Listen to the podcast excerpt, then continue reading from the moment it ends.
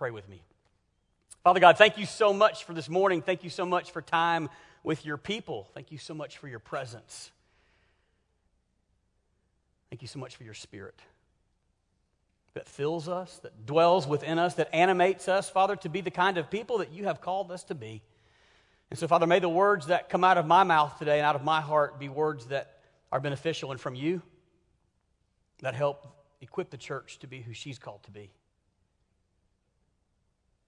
Father, be with Leslie as he heals, and be with others who are battling sickness as well today. I thank you for your son, Jesus, and it's in his name that we pray. Amen. The other thing I should tell you is I was scheduled to preach next Sunday, and this sermon that I'm going to preach today is not that sermon. It made a whole lot more, we just go ahead and switch it all up, all right? Yeah, I thought before we went there we needed to go here, so I'm not sure who has next Sunday. It may be Leslie back up here, but here's what I want you to do. I want to invite you just to pause for a second. Maybe again, Owen has already mentioned the word pause in his communion thoughts. Just pause. Take a deep breath if you haven't today.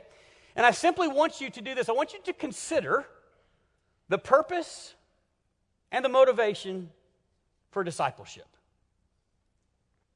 Really the question of just why. I don't know if you think about this often. I don't know if you've even thought about it as we've been making our way through this particular message series this year. But just pause and think. Consider what is the purpose and what is the motivation behind discipleship. Okay? And here's what I'm going to suggest. I'm going to suggest that there is so much work to be done. There is plenty of work. There is plenty of work for you and I and others who are on God's mission to join in on. And so as I say that, I'm just going to play a video for you. Just reflect on the words that are said and spoken over this video this time.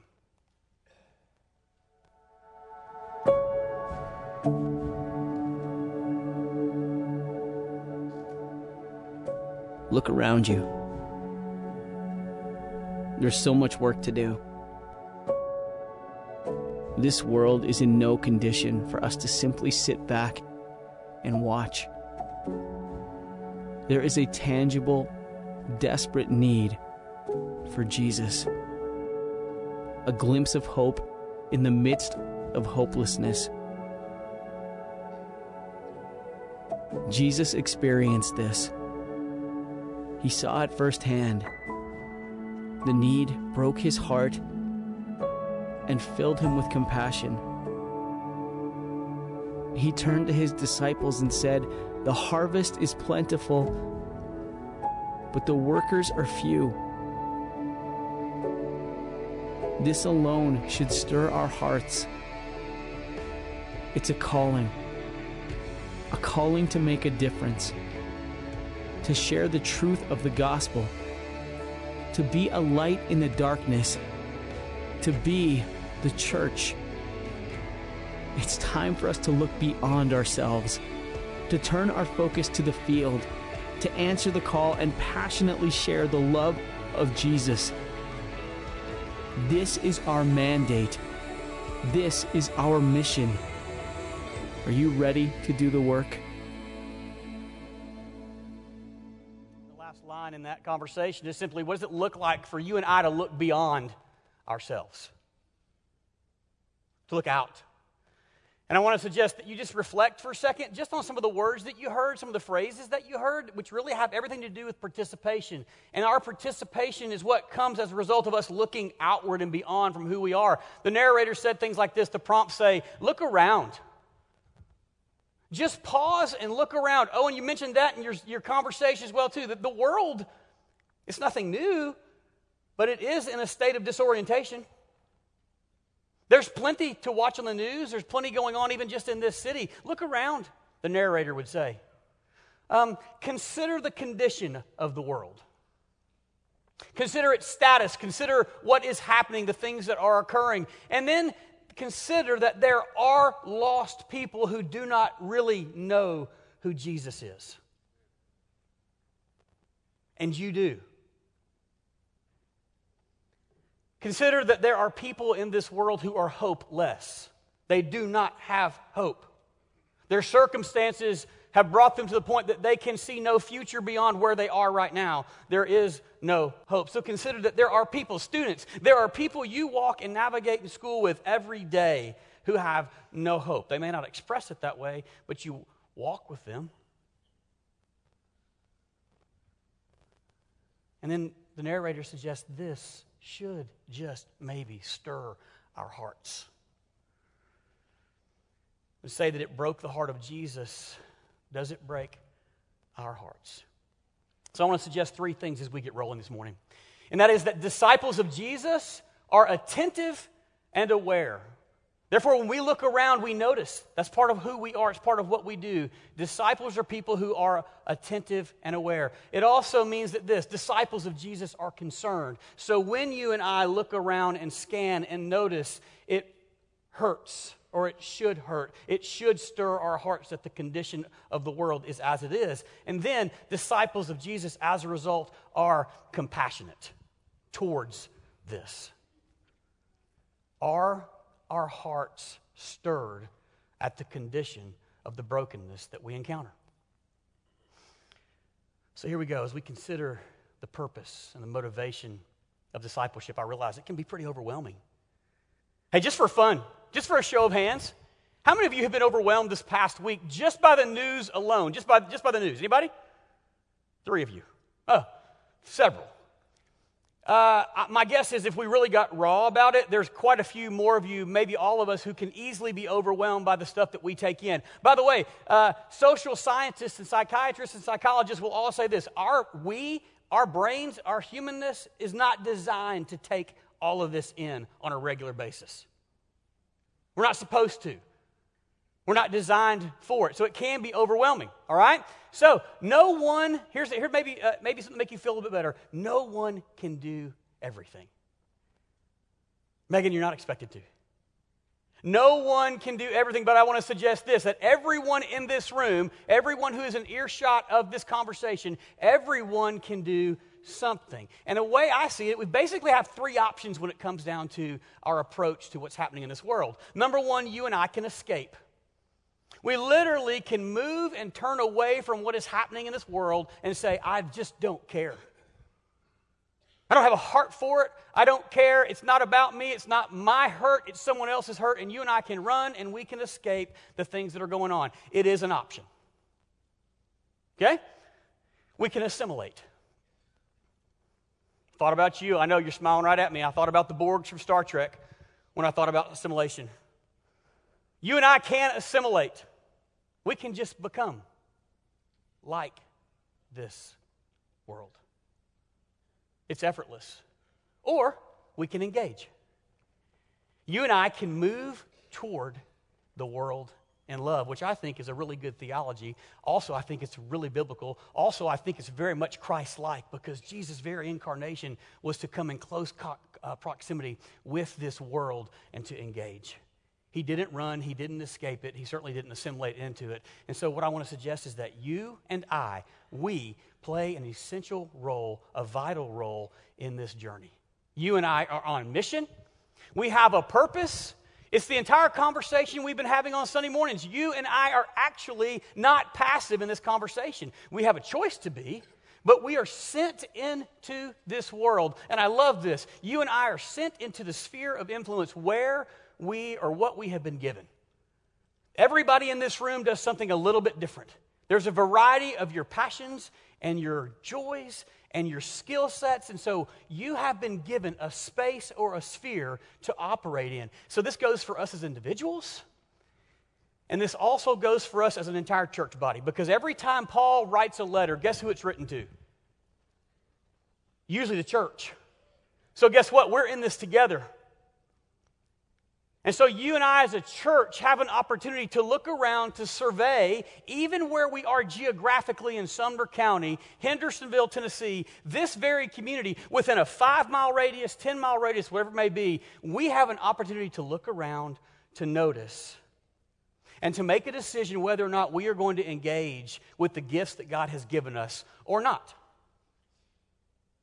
Either we will or we won't. I love Ephesians chapter 2, verses 10. Paul says this about us. We are his workmanship. Your translation might say handiwork or masterpieces, poema. Where's this beautiful thing that's been created in Christ Jesus for good works, which God prepared beforehand that we should walk in them. There is plenty of work to be done.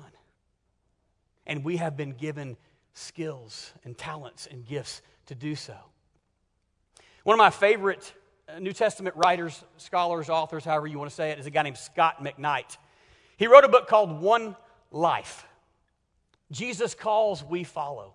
And in this book, he poses quite a few questions for us regarding this one life. He says, what is it that consumes your life? What is it that when you find yourself drifting off during the day, what is it that you dream about? What do you daydream about? What do you want to do when your thoughts are just filled? What is it that you want to do? Where do you go? What are you dreaming about? And then he goes on to say this, what or who are you chasing? What or who are you pursuing? What or who are you following? And what or who are you seeking? These are the kind of questions he continues to ask. Then he says this, I love this question. Is that thing that you are after, whatever it is, for everybody in here from the youngest person to the eldest person in this room, is that thing that you are after worth so much that you would be willing to give this one life for it?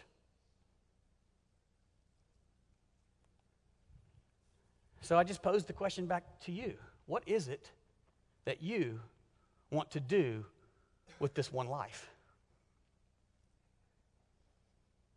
What do you want to do? Maybe the better question is, what will you do? Because you're going to do something with it.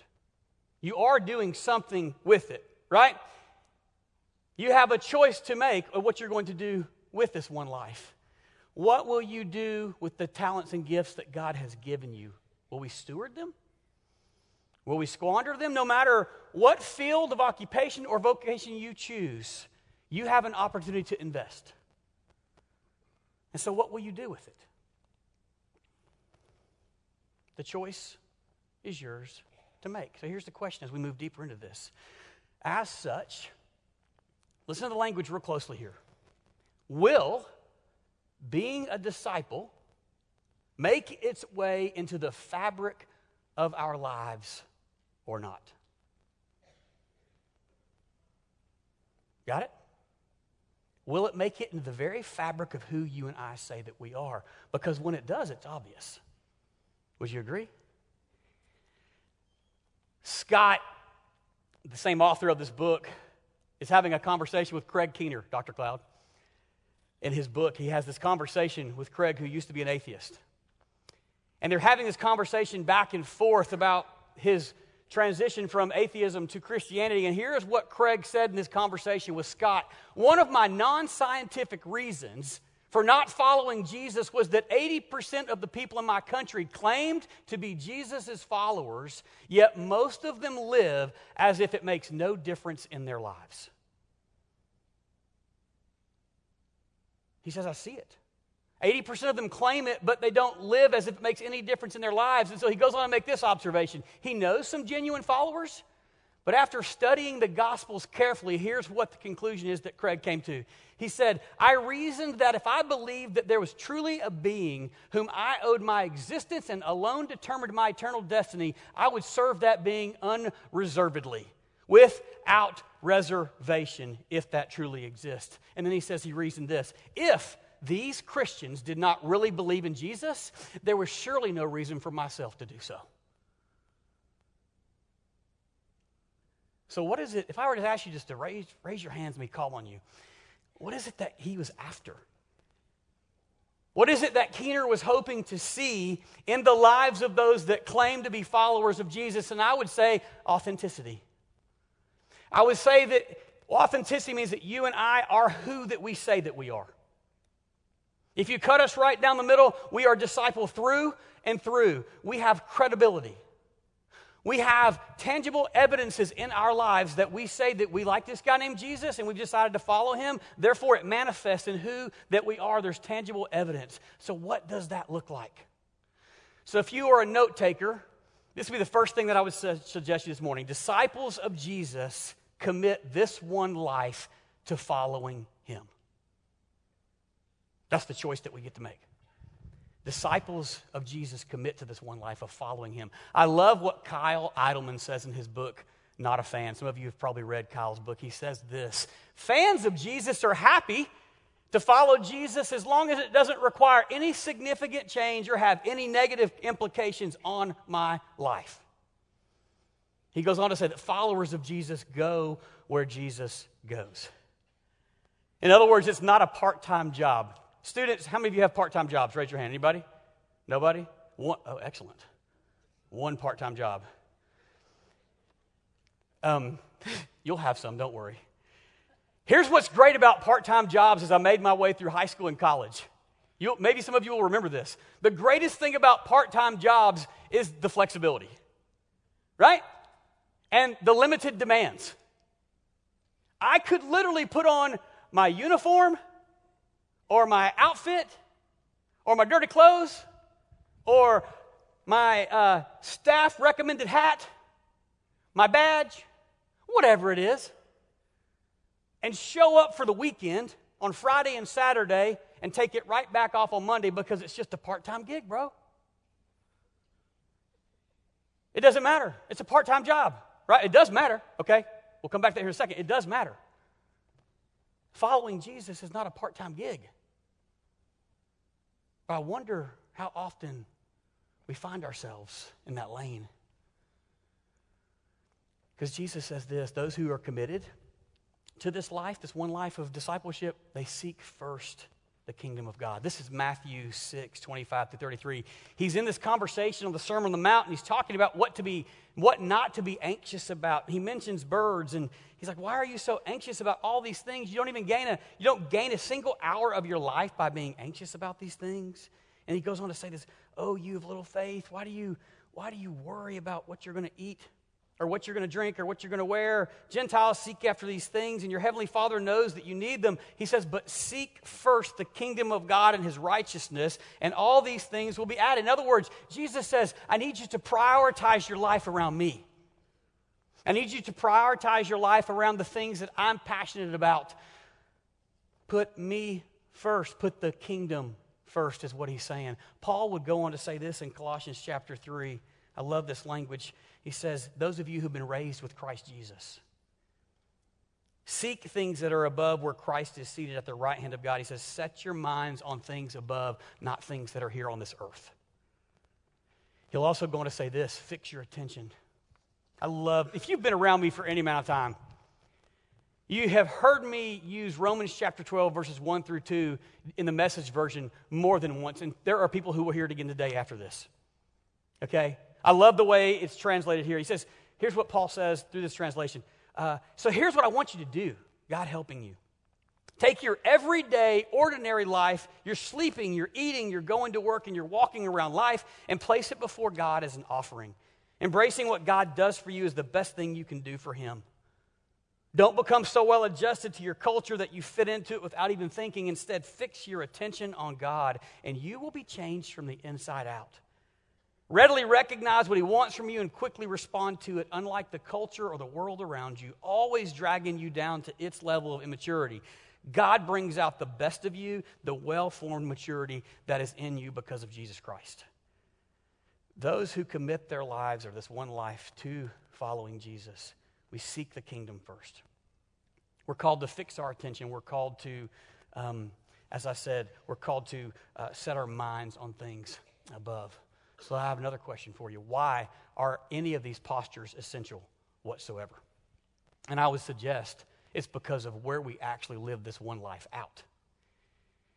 Leslie has spent a lot of time talking about this world and talking about this culture, and here's just some phrases again that sum it up. The world is this system of ideas and values and morals and practices and social norms, usually pushing us away from Jesus, that are integrated into the mainstream and institutionalized in a culture corrupted by sin. This world is broken. That is the world where you and I live this one life. That's why these postures matter. That's why Jesus said it would do you well to seek the kingdom first while you're here. Because here's what I can't guarantee you a whole lot. What I can guarantee you is that if you want to be distracted in this life, you can find it. Right? There are so many things that we can seek first. There are so many things that we can set our minds on and fix our attention on while we're here in this world. I love what John says in John 2, 1 John 2. He says, do not love the world or the things in the world. The love of the Father is not in those who love the world. For all that is in the world, the desire of the flesh, the desire of the eyes, the pride of riches, comes not from the Father but from the world. And the world and its desires are passing away. But those who do the will of God live forever. So again, why does it even matter? Because you and I, I'm convinced of this, you and I become that which we seek. You and I become that which we invest in.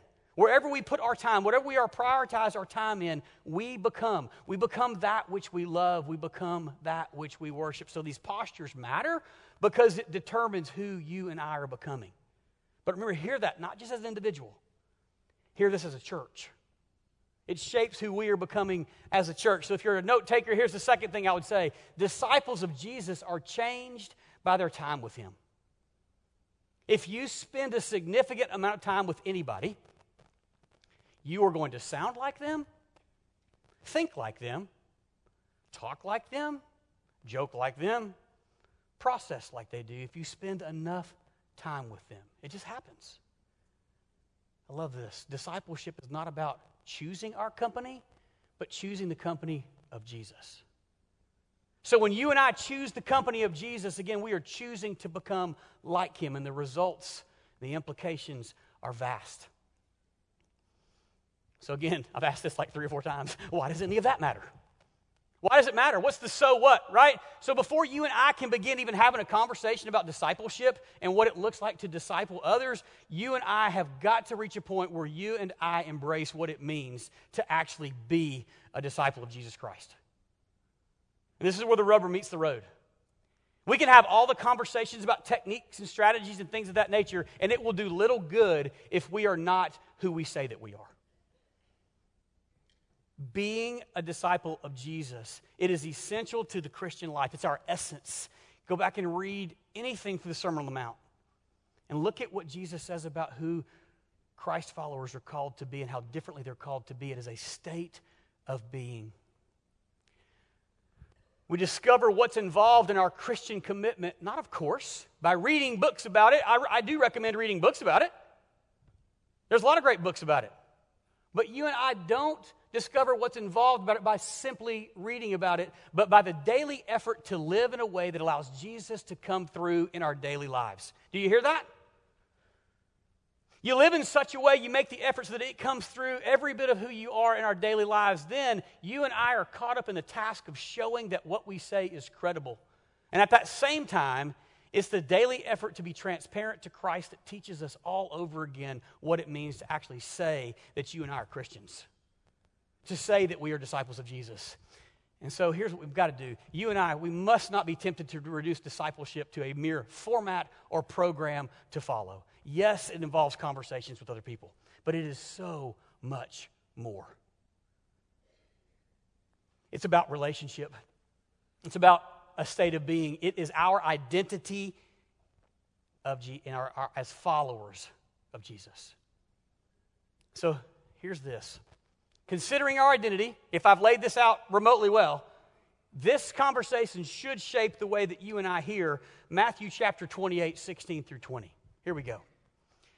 Now the 11 disciples went to Galilee to the mountain to which Jesus had directed them. And when they saw him, they worshiped him, but some doubted. And Jesus came and said to them, all authority in heaven and on earth has been given to me.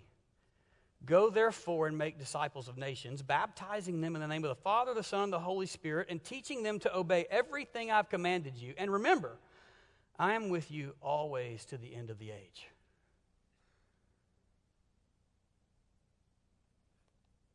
The word go is not a command in this text.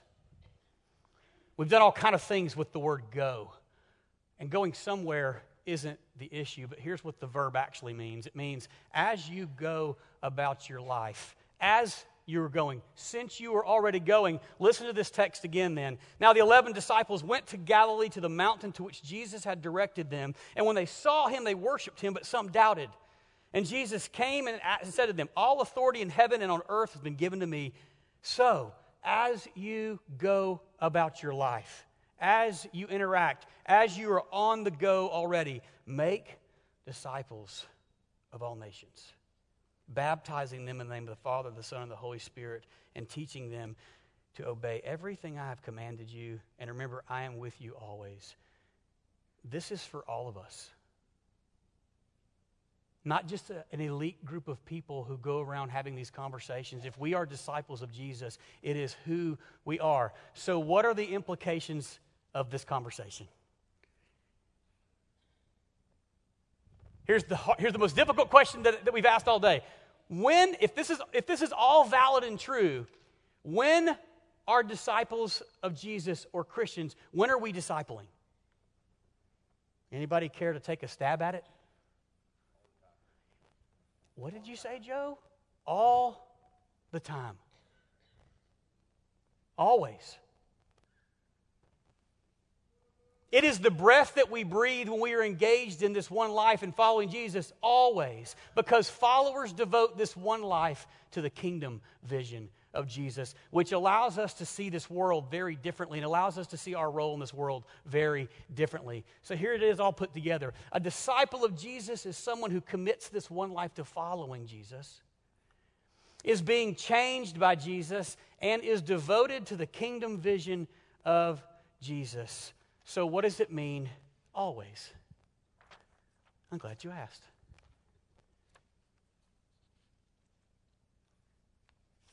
When you leave this room today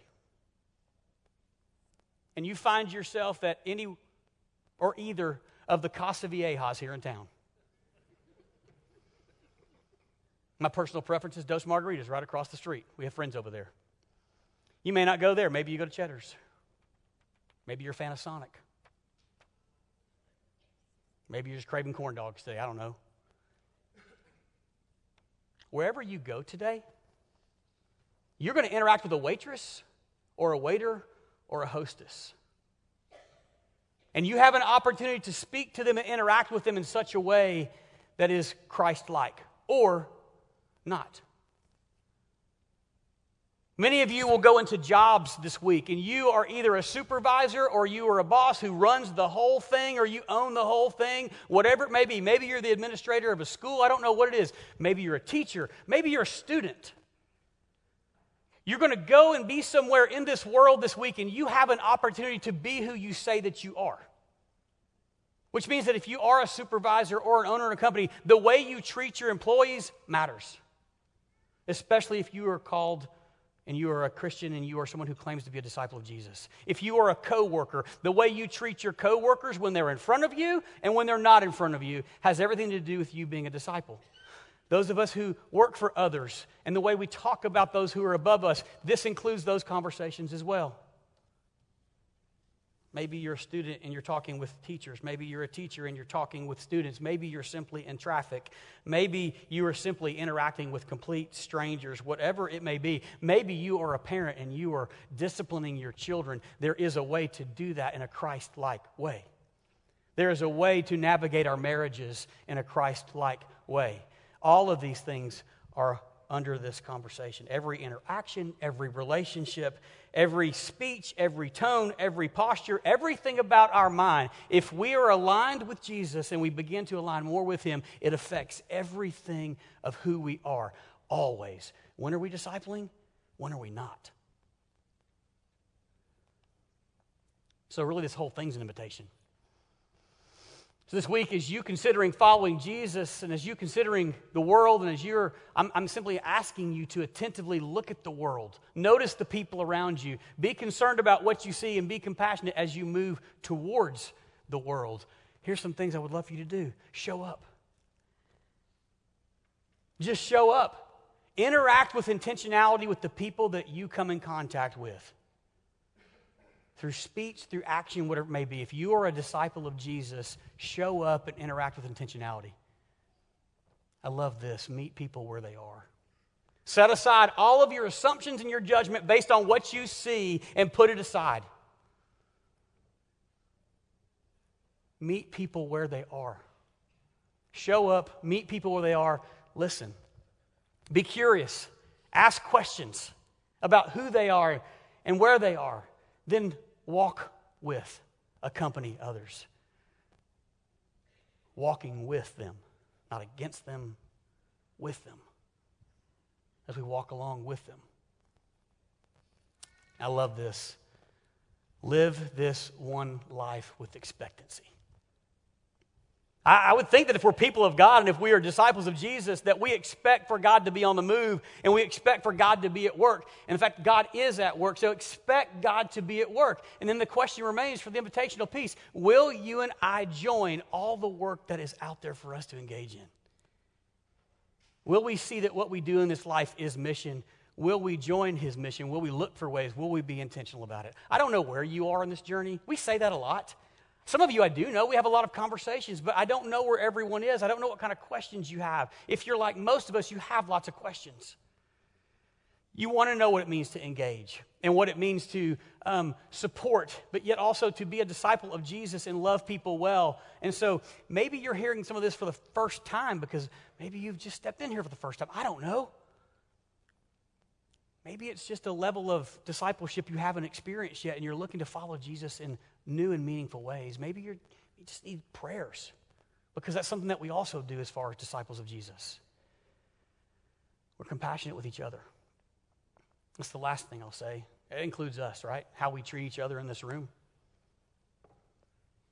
We're not exempt from that. Go back and read most of the letters that Paul wrote to churches. They had a few problems. We're, our current age is not the first time that churches have struggled with things. Whatever you may need, I would ask you, what are you seeking? And if you're searching, and if you're seeking for Jesus, you're searching for a new way of life, and you want to put him on in baptism, come on down and do it as we stand and sing.